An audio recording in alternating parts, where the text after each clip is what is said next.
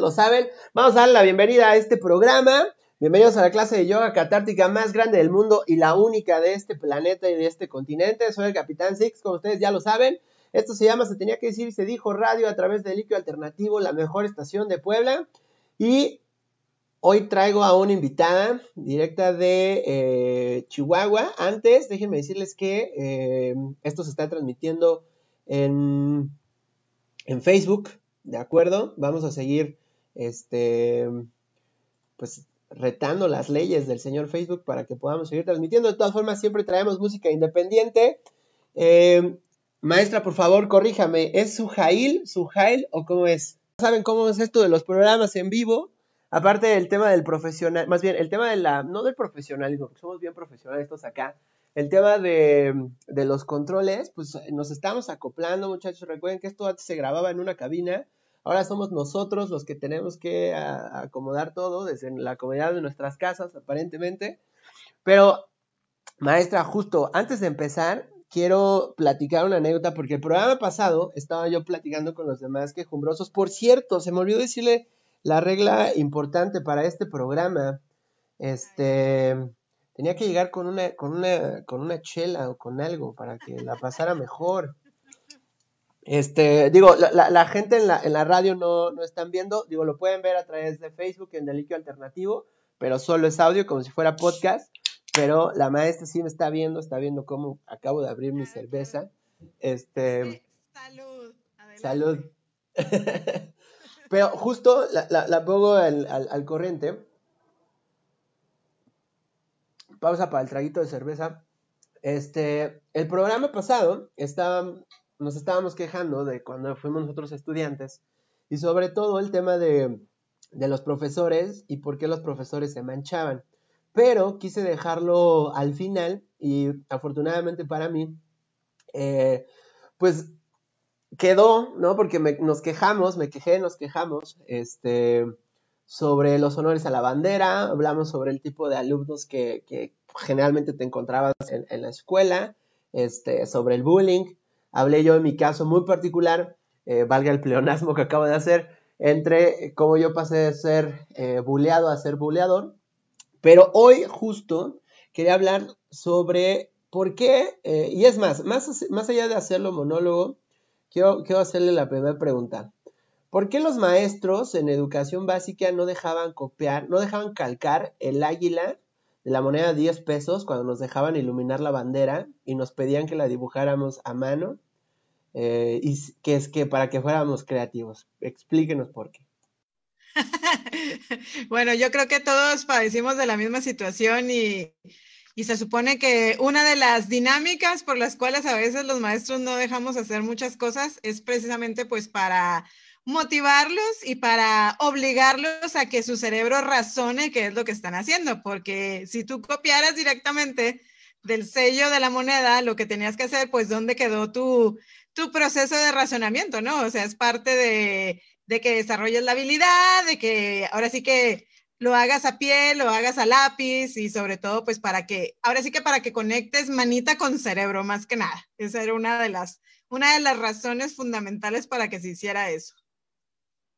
Hay, que poner, o sea, hay que ser honestos, sí echábamos a, volar nuestra imaginación, porque no todos sabían que se podía calcar la, la, la moneda de 10 pesos y tener el águila.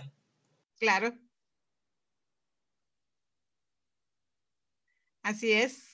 Claro que si tú lo intentas ahora con chicos de, estas generaciones, en donde básicamente ya todo lo tienen a la mano con un celular, pues ni de relajo te van a, te van a estar dibujando una aguilita con la calca de una moneda, ¿no? Al contrario, o sea, es tan fácil como descargar una imagen de vectores de un Google o de cualquier otra plataforma y pues ya tienen la, ya tienen la información lista. Pregunta, siguiendo en esta misma línea. ¿Por qué cuando empezaban las clases te dejaban como tarea que tu primer, que hicieras la portada, esa es la primera tarea de la materia, te dejaban que hicieras la portada, la portada de tu cuaderno? No sé si funciona así en, el norte, pero acá en el centro del país, eh, porque yo estudié tanto en la Ciudad de México como en, el Estado de México y siempre era lo mismo. Entonces, ¿por qué te dejaban de tarea hacer la portada del libro de tu materia y de todas formas te ponían cinco. En mi caso me ponían cinco y hasta la fecha es algo que no he podido resolver. ¿Cómo chingados no pasaba la tarea de ponerle la portada a mi cuaderno? Pues bueno, en el, en el norte del país, déjame te comento que aquí lo que se acostumbra, en este caso con, con lo que son los niveles básicos, en mi, en mi caso particular, pues yo ando con, con universitarios, pero en el caso a nivel básico les piden que forren sus cuadernos por colores. Y el objetivo de que lo hagan así es para distinguir que según el color, obviamente, del cuaderno, pues se supone que es la materia que tienes que estar trabajando, ¿no? Eh, antes sí te daban la opción de que pusieras una imagen, de que pusieras un póster, de que pusieras ahora sí que cualquier otro detalle que te fuera alusivo a la materia, para que tú lo forraras y lo pusieras. Acá se estilaba mucho que se cosieran los cuadernos para evitar precisamente el que tú arrancaras las hojas, ¿no? Y que, que la maestra tuviera toda la seguridad de que realmente estabas utilizando todo el cuaderno. Ahorita, pues, ahora sí que ya ni los cuadernos existen propiamente, ya es raro.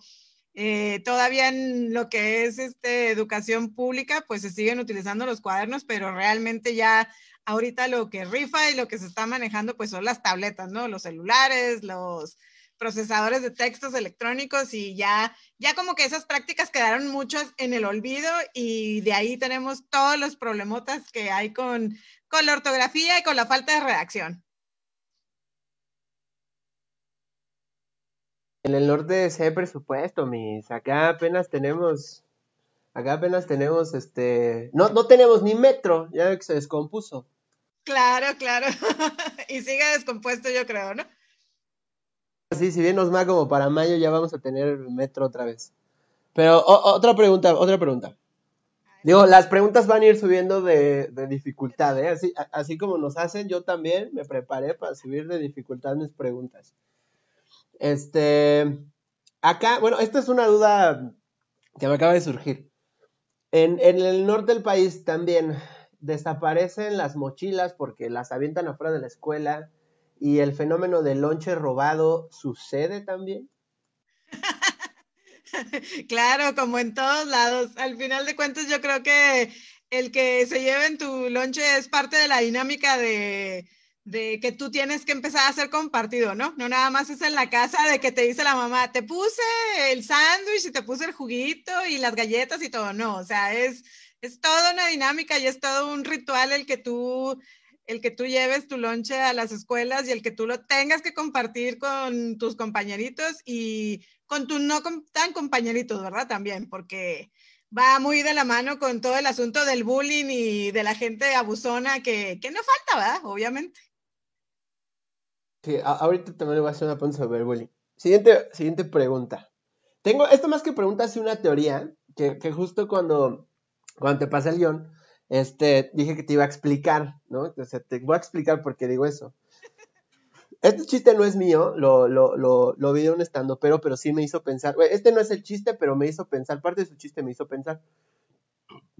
La maestra, la única persona en la escuela a las 7 de la mañana, porque a mí siempre me tocó ir en horario matutino, la única persona que a las lunes 7 de la mañana estaba animada era la directora o el director de la escuela.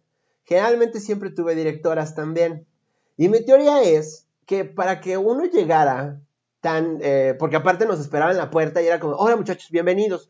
Espero que todos tengan una semana. Espero que todos estén bien. Hey, peínate bien. ¿Qué te dije del, del cabello otra vez, Méndez? Y cosas de ese tipo, ¿no? La única persona que estaba así de animada era la directora. Mi teoría es de que la directora lo hacía porque seguramente se metía coca. Porque cuando empezaba el himno nacional, la única persona que lo cantaba con entusiasmo, porque hasta pedía el micrófono, porque siempre estaba el maestro de ceremonias, que generalmente era el de artes o el de historia, era el que llevaba la parte de, de la ceremonia. Y él decía como todo, pero al momento de cantar el himno, ella siempre le arrebataba el micrófono y lo cantaba con un sentimiento cual, cual Luis Miguel en su primer Viña del Mar, o sea, después de que le cambió la voz, eh, así lo cantaba la maestra. Entonces, para confirmar mi teoría, la maestra, la directora, se mete coca los lunes para aguantar la semana, ¿cierto o falso?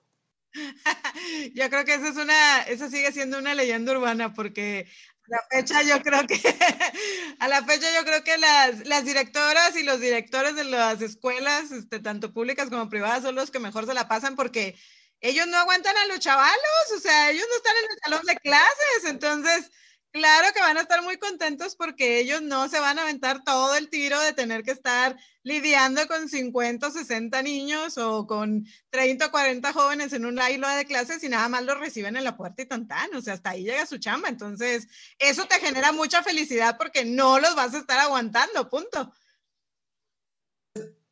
Voy a pensar que sí se mete coca, pero además el director entonces simplemente es el host de el hostess, ¿no? De, de, la escuela, es el que recibe.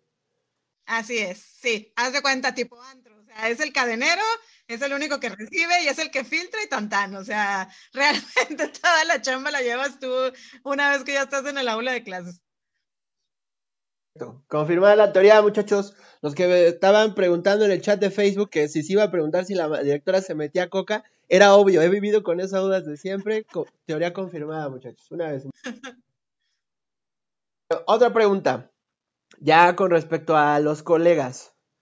¿Por qué siempre la maestra de español terminaba llorando? Porque siempre había una maestra que hacían llorar los niños y casi siempre era la de español. ¿Acaso las maestras de español son más sensibles? ¿O qué pasa? ¿Por qué siempre son ellas las que lloran? Ah, y si no son ellas unas de formación cívica y ética, ya me acordé. ¿Por qué son ellas las que lloran?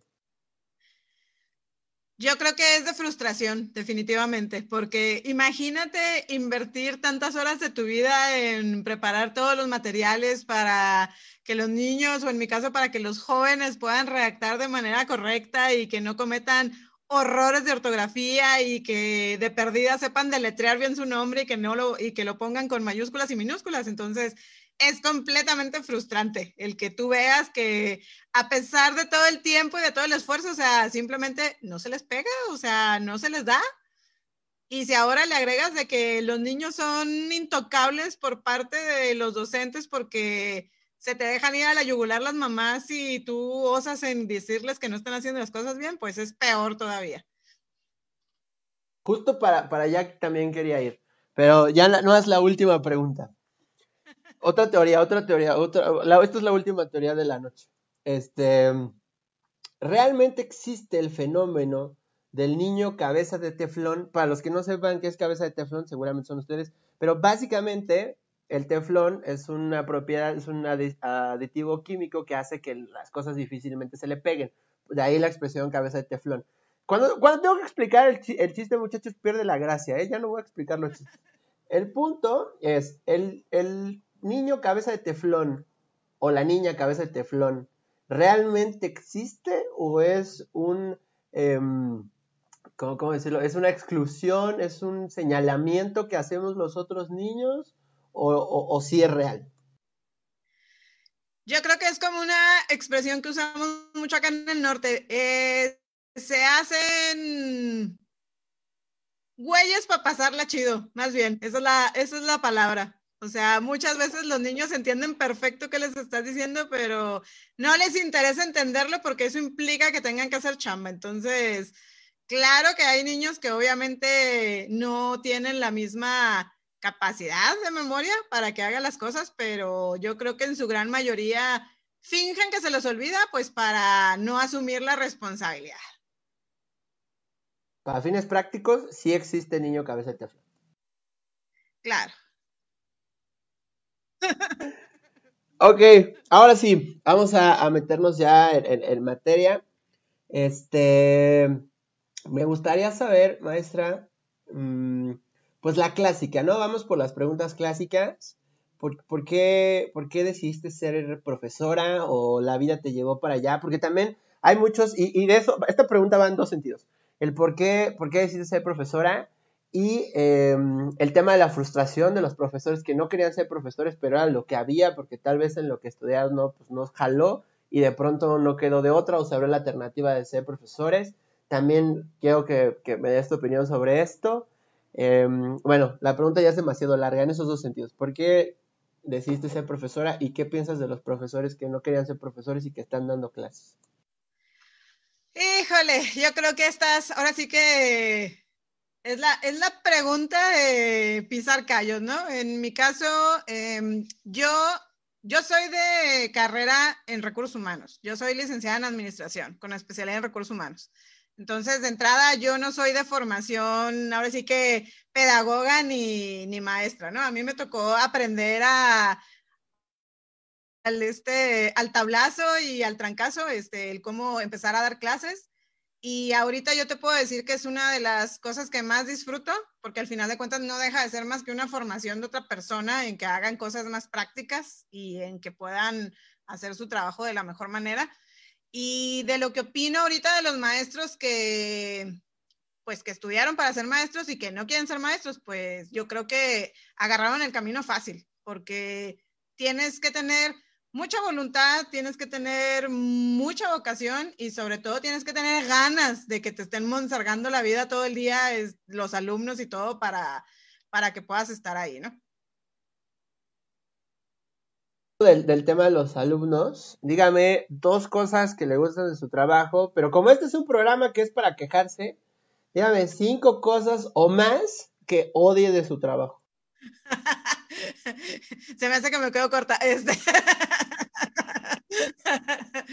bueno, eh, yo te hablo desde el nivel universitario, o sea, no puedo hablar por las maestras de nivel básico que la verdad son, ahora sí que soy su fans, porque estar en esta dinámica con tanto niño es prácticamente misión imposible, o sea, ni las mamás los aguantan.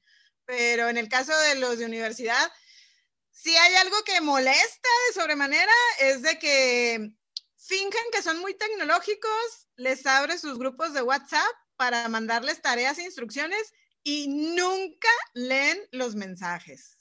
Primera. Segunda, acabas de decir en la clase la instrucción, la actividad, la tarea que tienen que hacer para la siguiente sesión y nunca falta el vivo que te pregunta, ¿cuál va a ser la tarea de la siguiente semana? Y la acabas de mencionar. Esa es una clásica.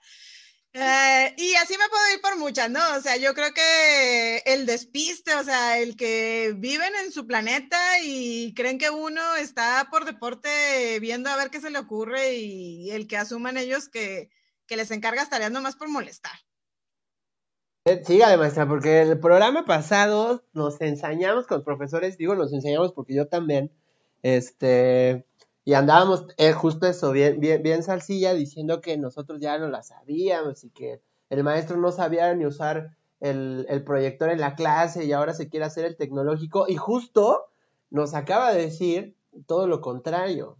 Claro, así es. No, es que es bien fácil el que tú estés del otro lado de la moneda es bien fácil, porque te digo, yo te puedo decir que muchos de mis alumnos, olvídate, pueden ser una riata en el manejo de Instagram, de TikTok, de Facebook, de todo, y tú pídeles que te manden un audio por WhatsApp acerca de su opinión de algo de la tarea, y te están preguntando a las 11 de la noche, es que no sé cómo subir audios y no sé dónde está la opción. Entonces dices tú, bueno, o sea, ¿qué estamos jugando? O sea, fingen que, fingen que son tecnológicos para lo que les conviene o realmente son tecnológicos para pasarla, para pasarla bien, ¿no? O sea, han, han, eh, han manejado mal la tecnología, han hecho abuso de la tecnología y yo creo que ahorita no, no se prestan para realmente utilizar la tecnología con los fines que se están utilizando actualmente. O sea, nada más lo quieren para su beneficio, pero no quieren las obligaciones.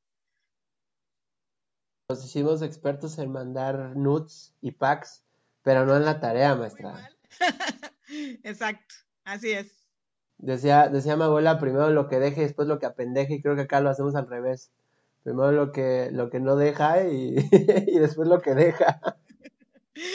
Y sí, exactamente. O sea, claro que tienes las dos versiones, ¿no? O sea, tienes los, ahora sí que tienes los chavos y tienes las chavas que, que realmente no saben manejar la tecnología. ¿Por qué? Pues porque su situación no les permite o no están familiarizados con hacerlo. Pero yo creo que te, ahora sí que como los comerciales de Whiskas, 8 de cada 10 alumnos te saben mandar cualquier tipo de memes por WhatsApp y no te saben mandar la tarea. O sea, sí está, Así está la dinámica ahora. Una, última pregunta antes de que nos vayamos a una canción.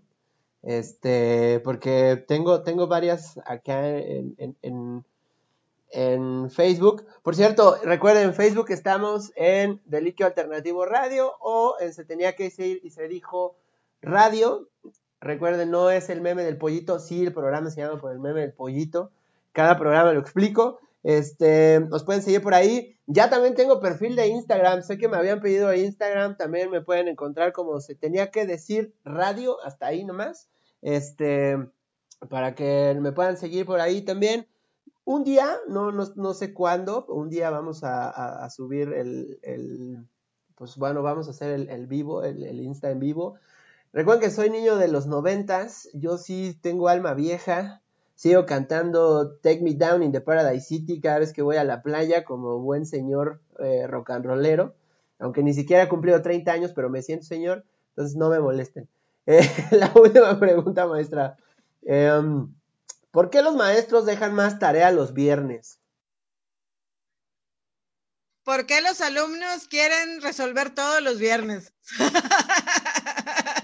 Esa es la respuesta.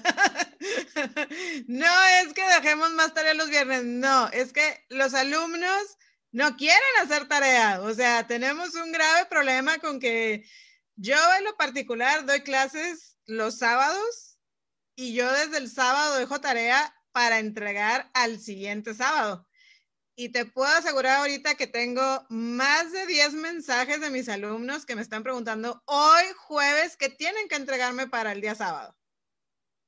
Así es que ahí está, fácil. O sea, ¿por qué hay más tarea los viernes? Pues porque todo lo dejan para el último.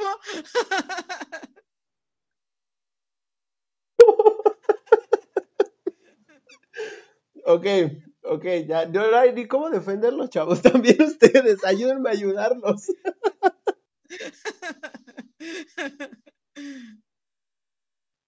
Una pregunta rápida antes ya de irnos.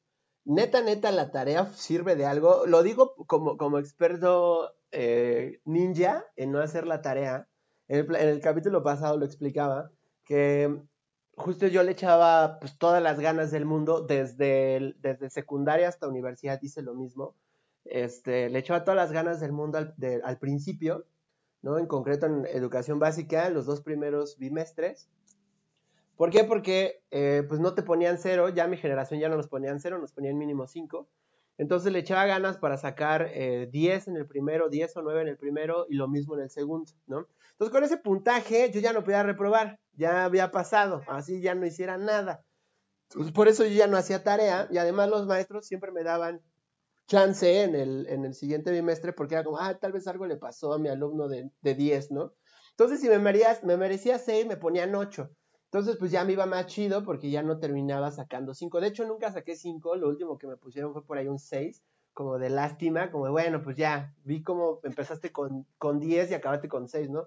Lo que a mí la neta es que no me importaba, no, porque la escuela, de hecho la escuela nunca me ha gustado y fue algo que también platiqué la sesión pasada, nunca me ha gustado la escuela, siempre he aprendido más en el sentido autodidacta, me clavo, tengo, tengo un problema de obsesión, entonces si hoy me llama mucho la atención la microbiología, por mis medios me pongo a estudiar microbiología hasta que me arte y eso pueden pasar años, ¿no? Y, y sigo estudiando el mismo tema y leo y consulto fuentes y veo videos, etcétera, etcétera pero si me dijeras, te invito a mi clase de microbiología, no, mejor no, porque me vas a dejar tarea, ¿no? Entonces, yo en mi caso particular, otra vez un pleonasmo, este, ¿la tarea funciona o no? Y si funciona, ¿para qué tipo de personas funciona? Para el cabeza de teflón ya lo respondí, pero quiero que lo diga la maestra. Yo creo que eh, el asunto es de que seguimos malentendiendo el concepto de tarea, porque al final de cuentas la tarea no es para que tú hagas lo que tenías que haber hecho en la clase. La tarea es para que refuerces cosas que ya aprendiste en la clase. Entonces, los alumnos y las alumnas acostumbran a querer hacer todo lo que tú les pides hacer dentro de la actividad de la clase, la quieren hacer de tarea. Entonces, ¿Por qué se vuelve una bola de nieve que tú tengas tanta tarea? Pues porque no quieras hacer trabajo en la clase, punto. Entonces, en el entendido de que tú participes y en el entendido de que tú hagas tu chamba en la clase, pues las tareas se nulifican automáticamente, pero si eres del típico alumno, de la típica alumna, que así como ha pasado ahora, de que estás en las clases virtuales y parece que estás en sesión de exorcismo, donde, Juan, Juan, ¿nos escuchas? Juan, manifiéstate, Juan, danos una señal, Juan. O sea, caray, o sea, así no se puede. Está muy bueno una sesión de exorcismo. Sí los maestros nos hemos convertido en espiritistas porque estamos pidiendo señales de vida de los alumnos porque nunca están conectados. Muy, muy, muy bueno. Vamos con una vamos con una canción en lo que en lo que mis quejumbrosos se, se ponen vivos porque creo que creo que nos están dando una arrastrada, muchachos. Esa es la realidad, por eso ya los veo bien calladitos. Entonces, este, ahorita abro los, los, mensajes que tengo en Facebook. No sé qué le pasó a mi teléfono, se trabó, pero ahorita los, los leemos. Mientras, vamos con una canción. Esto se llama. Esta canción es de Kill House. Ah, por cierto, comercial rapidísimo. Gracias a toda la gente de Defended Pop Punk que me ayudó a hacer esta lista de canciones de música independiente. Como ustedes saben, tenemos que burlar el algoritmo de Facebook porque si, resulta que si pones una canción de una banda, cual esté firmada o tenga contrato o, lo que sea, pues te tumban la transmisión en vivo de Facebook. Y es por eso que recurrimos a la música independiente para que entonces no nos quiten la transmisión de Facebook. He ahí la razón de por, porque en la semana me preguntaban que por qué solo programaban bandas independientes. Pues uno, porque está chido y dos, pues porque si no nos tumba Facebook, ¿no? Entonces, esta banda se llama Kill House y la canción lleva por título Felicidades Diarias Inmortal. Ahorita venimos con las preguntas sobre por qué los profesores nos dejaban solos en la hora del recreo. ¿Era para hacer una orgía? ¿Se hacían todos tatuajes? ¿O qué pasaba? ¿No? Básicamente es lo que vamos a preguntar. Ahorita regresamos, amigos.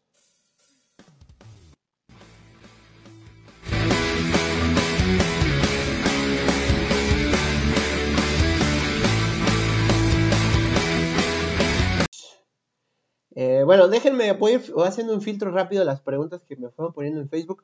Por cierto, recuerden que la página de Deliquio Alternativo tiene un chat. Eh, no es queja, bueno, sí un poco. Si me lo comparten en el chat eh, de la página, para mí es mejor porque esa lo, lo, tengo aquí en mi carita y lo puedo ver. Y el de Facebook de pronto como que se me traba. Entonces, pues si quieren mejor por acá, me pueden escribir si tienen miedo, es anónimo, entonces pues ya le pueden dar o lo pueden personalizar. Y por cierto, les quería recomendar el artículo de Deliquio Alternativo en la página del soundtrack de Cobra Kai, las cinco mejores canciones. Está perrón, entonces vayan a escucharlo este, para que lo, lo tengan ahí. Y ahora sí, vamos a la pregunta. ¿Cuál ha sido el peor y mejor alumno que en toda tu carrera has tenido y por qué? Wow. Em, lástima, no puedo decir nombres porque es mucho balconeo, pero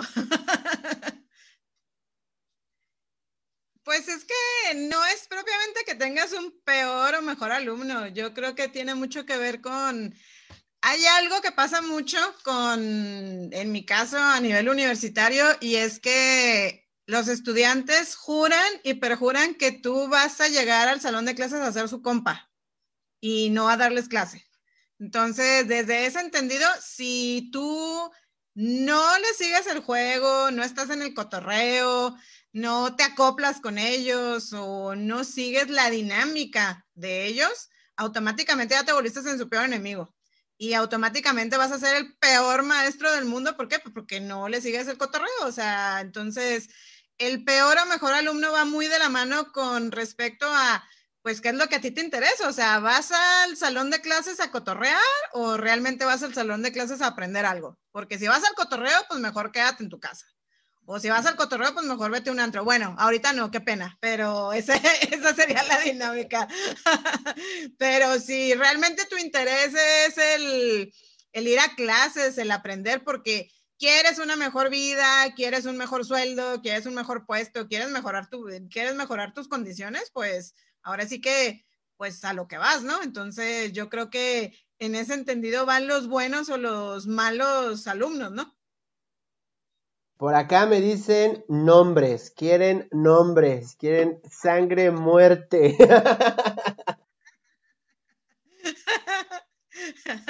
Lamentablemente no se pueden balconear. Por derechos de privacidad y confidencialidad no se pueden balconear, pero son de acá del norte, así es que no pasa nada. Son muchos, este, empecemos con nombres genéricos, tenemos Jaimes, tenemos Víctor, tenemos este Jorge, tenemos, tenemos de todo, entonces por ahí va el asunto. Ya, ya nos quedó claro que es alguien con un nombre que empieza con J, ¿no? Este, ok. Otra pregunta. Ah, pues justo, ya que estábamos hablando de las clases en línea, eh, pros, contras de las clases en línea y anécdota vergonzosa tuya o de un alumno. Ay, las clases en línea. Yo creo que las clases en línea nos vinieron a dar en la torre a todos, porque hasta ahorita yo creo que no ha habido nadie que no se haya quejado de estar en su casa tomando las clases en línea. Ahorita eh, yo creo que todo lo que se quejaban los alumnos, de todo lo que se quejaban los estudiantes de estar en la escuela, de entrar a las 7 de la mañana, de tener que llevar tareas, de tener que aguantar al profe, de tener que cambiarse de salón, yo creo que ahorita lo añoran con pasión y con locura. ¿Por qué? Porque no es lo mismo. O sea, definitivamente perdiste toda esa dinámica, perdiste toda la interacción, perdiste la camaradería que se da de por sí en un salón de clases. Entonces, ha sido muy complejo, ha sido muy complicado, no está chido, no está padre. Así como los alumnos la sufren, la sufrimos nosotros el triple, porque nosotros tenemos que empezar a preparar una clase de una hora y tienes que ponerte a chambear una semana antes para una sola hora de clase. Entonces, eso es lo que los alumnos no ven. O sea, ellos creen que tú nada más te paras así bien padre y pones la computadora y, y ya está. Y la otra es el horror y pánico que le tienen a las cámaras. O sea, si quieren que los maestros estemos en la cámara, en la sesión en vivo, pero ellos no quieren prender la cámara. Y el pretexto eterno es, no me peiné, no me bañé, este, no nada. Y dices tú, bueno, entonces, ¿qué estás haciendo? O sea, tienes clase. Y así como uno se tiene que hacer toda la producción, pues es, es igual, o sea, tienes que, tienes que tenerle ese, mismo respeto, ¿no? O sea, al final de cuentas yo creo que va muy de la mano con, qué tanto respetas lo que realmente estás exigiendo. O sea, tú exiges un buen maestro, bueno, ¿qué tan buen alumno eres tú? De muerte, muchachos. ¿Ya escucharon eso en sus caras? ¿eh? les están dando una arrastrada y ustedes que no me dan armas para defenderlos. A mí la verdad es que yo sabía que era un mal estudiante, por eso no molestaba al maestro, al contrario. Muchas veces le decía, oiga, cuando ya iba a la universidad, y esto es real, le decía, oiga, profe, ¿no tiene ahí como todo el temario y lo que vamos a ver? Este, pues ya dijo que nada más va a calificar con el trabajo final, pues no sea mala onda, mándeme el temario, yo lo leo, me presento en el examen y lo hago sin problema, porque si voy a las clases, la verdad es que me voy a estar aburriendo y, muchas veces tuve esta plática muy honesta con mis maestros y les decía, soy el clásico güey de la delincuencia que se sienta hasta atrás, que nomás está viendo aquí en chinga y pues ni dejo poner atención. Entonces, mejor debe el temario. Yo me hago bolas y nos vemos en el examen. Unos me decían que sí, otros me decían que no, pero así era como yo, yo lo hacía. Pero déjame te digo que funciona eso. Hay una dinámica bien es una dinámica bien pirata que los alumnos juran que les va a funcionar siempre. Y es precisamente lo que acabas de decir.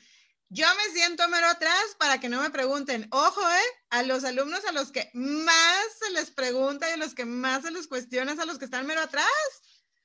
¿Por qué? Porque son los que están más a las vivas. Los que están enfrente no tienen ganas de estar en la clase. O sea, se van enfrente para que, para ser ignorados, literal. O sea, los que se sientan menos enfrente es porque quieren ser ignorados, pero los que están atrás es porque quieren lucirse, literal.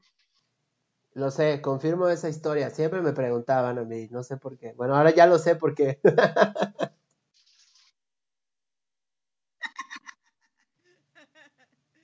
siguiente pregunta. Ah, la que, de la que iba a ser antes de irnos a la canción, cierto. ¿Qué pasa cuando el recreo se extiende? Porque los maestros desaparecen, hasta los prefectos, todos desaparecen. Es más, hasta el conserje desaparece. Tenemos dos teorías. Uno, que es la, la, teoría fresa, en donde dicen que seguramente era el cumpleaños del director o del subdirector. Y la teoría que dice que todos sacrificaban un niño mientras hacían una mega horchata. Esa historia la digo yo. Entonces, ¿cuál historia era la que sucedía en verdad? Yo me supongo que es la clásica selección natural. O sea, fuerza los chavalos tienen que saber a dónde volver después del recreo. O sea, no necesitas guarura.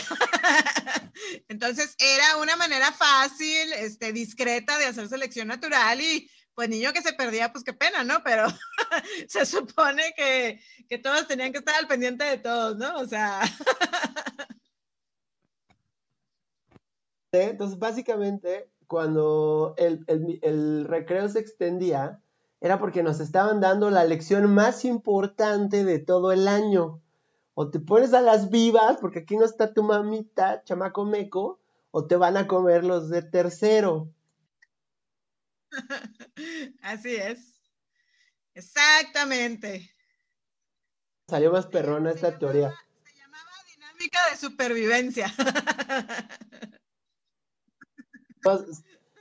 Salió más perrona esta teoría de dinámica de la supervivencia que la de la horchata. ¿eh? Tengo, tengo, que decir que me, me, sorprendió más. Me sorprendió más porque yo dije, seguro la directora llena de coca era la que le daba a todos. Pero esto de la dinámica de, de, de supervivencia me, me, gustó muchísimo más. Otra pregunta, esto sí es, de, creo que de las pocas preguntas serias que teníamos el día de hoy. ¿El sistema educativo mexicano es bueno, es malo? ¿Qué es el sistema educativo? El sistema educativo mexicano es un, es un mal híbrido de todos, los, de todos los sistemas educativos que hay en todos lados. Eh, nos hemos y digo nos hemos porque al final de cuentas todos somos partícipes de este, de este desorden. O sea, este monstruo que se ha creado el sistema educativo mexicano, todos hemos tenido la culpa, alumnos, papás, docentes, todos. ¿Por qué? Porque no nos hemos puesto de modo a exigir realmente lo que se necesita. O sea, para todo el mundo es más cómodo tener un sistema mediocre, porque teniendo un sistema mediocre tú puedes fingir que chambeas y tú puedes fingir que haces las cosas, pero cuando te conviene, tú quieres un sistema educativo muy bueno, este, bien Finlandia, así bien open mind, así a la María Montessori, donde déjame hacer lo que yo quiero y yo voy a aprender. Pero cuando te dejan hacer lo que quieras y voy a aprender, que es lo que pasa ahora en las clases virtuales, en donde tú tienes que ser autodidacta, ¿qué es lo que pasa? La gente se hace bolas y la gente se hace camota. Entonces, no es cierto que estamos preparados todavía en México para tener un sistema educativo de, de primer mundo. ¿Por qué? Porque ni nosotros mismos estamos preparados para hacerlo. O sea, nos falta compromiso a todos. Es un, es un círculo virtuoso. O sea, si tu alumno, tu alumna, tu papá, tu maestro realmente quieres un buen sistema educativo, o sea, pues chambeale. Y chambearle es no nada más ir a un horario de clases, o sea, es hacer cosas fuera del horario de clase y, ah, no, pues qué chiste es que la COVID, o sea, ¿cómo me voy a perder las fiestas por hacer tarea o cómo me voy a perder las fiestas por andar haciendo chambo? O sea, ese es el asunto. Entonces, no es un mal sistema educativo, es un sistema educativo al que le falta, pero yo creo que lo que más le falta es tener gente que quiera hacer las cosas. Como siempre, tenemos el sistema educativo que nos merecemos porque somos no somos buenas personas. No, no somos buenas personas. Tenemos un sistema que merecemos porque no estamos en ese momento de desarrollo social, porque eso también es cierto. Y, justo que, mencionabas ahorita lo de Finlandia, que fue la, la, mm, este, la reforma educativa de Peña Nieto, ¿no? Este, porque ahorita tengo entendido que los, los, hay generaciones que tienen tres reformas educativas la de Calderón, la de Peña Nieto, y bueno, no, va a haber una tercera que es con esta que va a entrar en vigor para el siguiente año, que es la de, la de Andrés Manuel. Entonces, de entrada tenemos esa de formación. Recuerdo que la de Peña Nieto se, se estaba buscando inspirarse justo en Finlandia, cuando hay que entender un proceso histórico. Yo, por ejemplo, siempre he odiado a la OCDE, la detesto con todo mi corazón a la OCDE, y detesto a la gente que defiende a los... Eh, entre la gente que defiende a la OCDE y que defiende a los millonarios, no sé cuál de las dos detesto, pero a las dos las detesto por igual. El punto es que el tema de la, OSD, para los que no sepan qué es la OSD, es eh, básicamente, pues hacen siempre comparativas de todo, ¿no? Eh, eh, es el TV Notas de los países y hacen comparativas de todo, ¿no? ¿Quién es, en lugar de ver quién es, qué, país tiene la mujer más guapa, es qué país tiene a la gente más burra, ¿no? Cosas así. Entonces, este, en el caso de la educación, en México, y, y hay una organización en México que se llama eh, Mexicanos Primero, que también los detesto con todo mi corazón. Em, en la última, la última conferencia que los vi, que de entrada mal, mal, malamente haberme invitado, porque siempre me quejo y me quejo de todo, por eso el programa se llama así, este, hablaban justo... Se tenía que decir y se dijo. Justo. Entonces, ellos, ellos explicaban por qué eh, la diferencia que había entre el estudiante mexicano y el estudiante de Gran Bretaña. Y eh, pues explicaban básicamente cómo este modelo de educación a distancia a través del Internet, etcétera, etcétera, estaba haciendo una maravilla porque el profesor, o sea, ponían ellos que el profesor era la pieza clave para que esto estuviera funcionando, porque el profesor estaba preparado, porque no solamente conocía de su materia, sino conocía de otras áreas y entonces eso hacía que su eh, materia se podía relacionar con, en otro contexto, ¿no? En el caso mexicano, atacaban durísimo a los maestros normalistas de entrada, y por otra parte decían que los, los, maestros a la hora de enfocarse solamente en su clase, dejaban afuera todos los paradigmas y todo el contexto y todas las eh, formas en las que se puede, eh. ¿Cómo es? Bueno, las formas en las que se unen, ¿no? todos los conocimientos en una sola realidad inmediata, que es la vida misma, eh, no cumplían con ese cometido y por eso es que los, mexicanos estábamos mal, eh, pues mal en educación, ¿no? dijeron otras cosas, la verdad es que ya no puse atención porque cuando ya creo que están diciendo tonterías ya no pongo atención, la verdad. Eso es un mal que vengo arrastrando desde hace muchos años. Entonces, cuando pedí la palabra, yo le dije, mira, de entrada, dos cosas. Inglaterra nos lleva una ventaja histórica importante, ¿no? O sea, ellos ya estaban en la edad de, hierro y nosotros apenas estábamos ah, maleando la obsidiana, o sea, las cosas como son, ¿no? Y luego, y dos, todos esos países no serían nada si no hubieran venido a someternos, a explotarnos, a sobajarnos, a convertirnos en sus esclavos, para que ellos fueran lo que son ahorita, porque esto es una realidad y, lo podemos ver en la historia, en los mismos griegos están, ¿no? ¿Quién eran los, eh, los filósofos griegos? Aquellos que tenían el tiempo para pensar. O sea, Platón, sí, qué bueno era Platón, lo mismo Aristóteles, pero estaban llenos de esclavos, ¿no? Hay que recordar que Aristóteles, por ejemplo, defendía la esclavitud y la veía como un tema de, la vida misma y de un razonamiento superior, ¿no?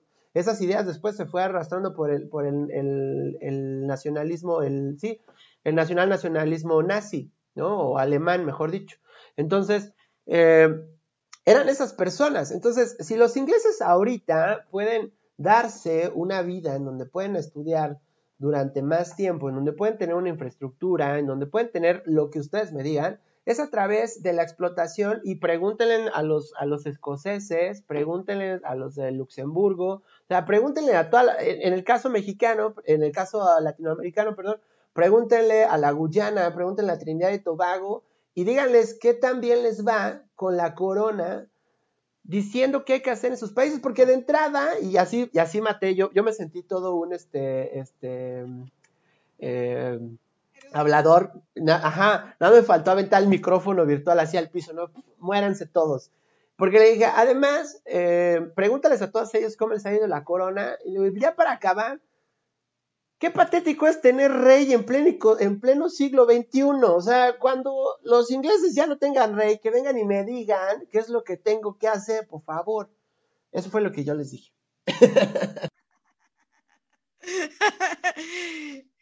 Mira, de entrada yo creo que mm, una situación que pasa mucho con lo que comentabas ahorita de la OSD, con respecto a precisamente a que la OSD se encarga de balconear a los peor evaluados en todas las pruebas a veces por haber, porque al final de cuentas eso, a eso se dedica, ¿no? A hacer pruebas, a hacer parámetros. Es imposible que tú no midas la educación porque al final de cuentas, pues la educación tiene que llevar una métrica, o sea, no puedes decir que, que todos estamos a todo dar porque no tenemos un parámetro para poder medir que todos estamos a todo dar, pero algo que se nos olvida mucho a los mexicanos es de que a México no nada más se le conquistó por ser un país con riquezas que sus gobernantes tenían toda la dinámica para poder trabajar, o sea, ¿cómo diantres es posible que hayan llegado los españoles y le hayan dado la torre a todas las ciudades y a toda la dinámica de gobierno que ya teníamos cuando todos sabíamos perfectamente que nos podíamos manejar por medio del trueque. O sea, teníamos sistema económico muy bueno y ahorita tenemos un sistema económico jodido. ¿Por qué? Pues porque no sabemos qué es lo que tenemos que hacer y todo el mundo quiere sacar ventajas de todo. Entonces, ahora sí que aunando un poquito de, del por qué tenemos el sistema educativo que tenemos, pues porque a todo el mundo nos da hueva el ponernos a chambear y en hacer las cosas diferente. Completamente de acuerdo, completísimamente de acuerdo. Maestra, pues ya nos tenemos que ir. Solo le voy a hacer la última pregunta. Si usted fuera, si usted fuera maestra del presidente actual, pregunta ruda, ¿eh? Pregunta ruda. Si usted fuera maestra del presidente actual, ¿qué plana le pondría a repetir? ¿Qué plana le mandaría hacer para que se le quite lo menos? No, no es cierto. ¿Qué plana lo mandaría hacer para que rectificara el camino de gobierno? Ay, Dios, es que esa es una pregunta truculenta, o sea, es, es una pregunta muy, muy capciosa y sobre todo para, para mí que soy del norte y que ahorita el norte está peleadísimo con gobierno federal y nos odiamos y, y nos aventamos las medias y todo, pero yo creo que una de las situaciones en general, no nada más este presidente, todos, o sea, todos los gobiernos han tenido la misma dinámica. O sea, ¿por qué carajos no quieren ponerse a chambear? O sea, todo el mundo quiere los derechos, pero nadie quiere las obligaciones. Entonces, Estamos hablando de que la persona que está ahorita en el gobierno duró 18 años en campaña quejándose de que él podía hacer las cosas mejor y resulta que llega al poder y ahora no sabe cómo hacer nada. Entonces, yo creo que desde ahí es así como que el hacer un, diciéndotelo desde el punto de vista muy administrativo, pues haga su foda, o sea, haga sus fortalezas, oportunidades, debilidades y amenazas y póngase a chambear, ¿no? O sea, no hay nada más que hacer, o sea, el país no se va a arreglar si yo me sigo quejando. O sea, el país se va a arreglar en el momento en que dejemos de quejarnos. Y no tiene nada que ver con el presidente que esté ni con el partido que sea. O sea, deja de quejarte y ponte a hacer lo que tienes que hacer. O sea, si vas a, así como decían, este, acá en el norte hay muchos dichos y hay uno muy bueno que te dicen mucho los abuelos, que si vas a ser barrendero, sé el mejor barrendero. Pero si te vas a dedicar a este, a limpiar este, a limpiar traseros, pues también sé muy bueno, ¿no? Limpiando traseros, o sea, debe de quedar todo muy limpio. De eso se trata. O sea, tienes que ser el mejor en lo que quieras hacer. No importa lo, no importa la actividad o no importa el título que tengas, o sea, hazlo bien. Pues con esa reflexión nos quedamos. Hay que ponernos a jalar, hay que ponernos a chambear, hay que ponernos a trabajar, hay que hacerle como dice Rihanna, work, work, work, work, work este, y en resumen, la maestra le mandaría hacer un FODA a nuestro presidente. Gran tarea, de hecho, gran tarea para que esto suceda. Este, pues, listo. Un comentario de, cierre que nos quiera compartir, porque de entrada es la primera vez que le meten una arrastrada a mi horda de quejumbrosos. Las preguntas que me hicieron, muchachos, esta vez no las leí porque estaban bien tontas, la neta. El punto, y además mi programa puede hacer lo que yo quiera. No, no es cierto. Este, pero sí estaban media, chafas. Entonces por eso no las hice. Este, comentarios finales. Comentarios finales. Aprovechen los tiempos. Somos personas privilegiadas de poder tomar clases en casa.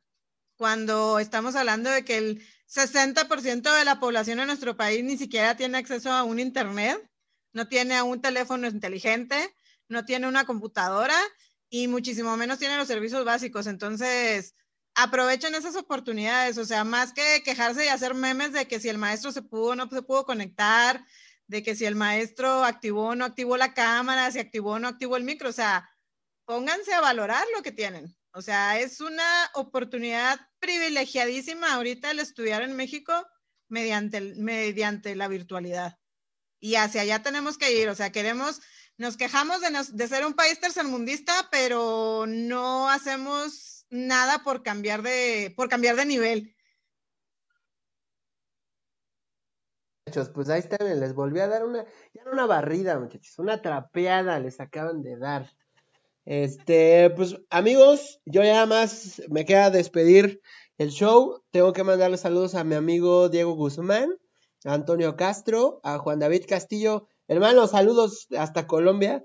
Este, a César Raciel Castelán, a Fidel Martín, y eh, el próximo programa va a tratar sobre el aborto, o sea, va a estar todavía calientito. Les dije, a mí me gusta hablar de cosas que causen polémica, que incomoden a las personas, como cuando te da sífilis y lo dices en plena reunión familiar, así, así justo me gusta que sean los temas.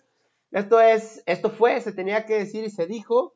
Los dejo con la canción de El Cierre. Esta canción eh, se llama Dime, es de los vacantes. Eh, nos vemos el próximo jueves, ya se la saben, a las 7 es el episodio 3 de Clínica del Sexo y por eso vamos a hablar del aborto para que también ahí saquen todas sus dudas. Viene otra vez Carla a platicarnos sobre las prácticas sexuales, eh, las prácticas de sexo seguro, obviamente, y específicamente vamos a hablar sobre el aborto. ¿Es bueno? ¿Es malo? ¿Debe ser legal? ¿No debe ser legal? ¿En qué casos se aplica? ¿En, qué casos no? y todas esas cosas más las vamos a estar tratando el próximo jueves. Así que ya en las áreas del universo, estos son los vacantes, la rola se llama Dime y nos escuchamos el próximo jueves.